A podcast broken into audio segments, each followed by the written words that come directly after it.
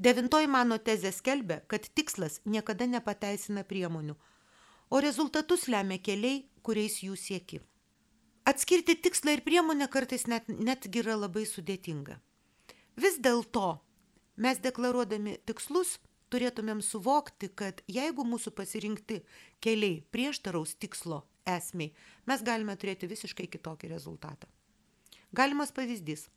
Kai 2008 metais mums reikėjo rinktis kelią, kurio bus gelbėjama tuo metu staigiai į bedugnę krentantį Lietuvos ekonomiką, mes pasirinkome gelbėti biudžetą ir mes pasirinkome gelbėti investuotojus ir jų pasitikėjimą. Ką mums tai kainavo? Iš tikrųjų, mums kainavo tai prarasta kartą. Mes iš tikrųjų praradome savo valstybės ateitį.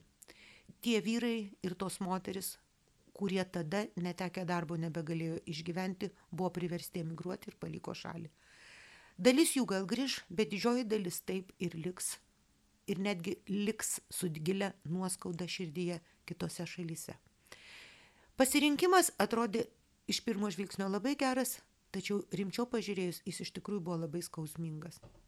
Beje, kad valdžia netgi nesuvokė visos situacijos grėsmės, rodytų ir toks pavyzdys. Asmeniškai aš kreipiausi į vyriausybę klausdama, o kokiu būdu jūs gelbėsite namų ūkius.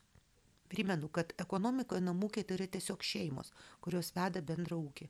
Atsakymą gavau nei šiokį, nei tokį. Aplinkos ministerijos viceministras man parašė, kad jei turiu problemų su atliekų išvežimu, tai turiu kreiptis į namų ūkį. Jeigu vyriausybė net nesuvokia, apie ką jos klausi, jos pasirinkti keliai visada bus mažų mažiausiai keisti.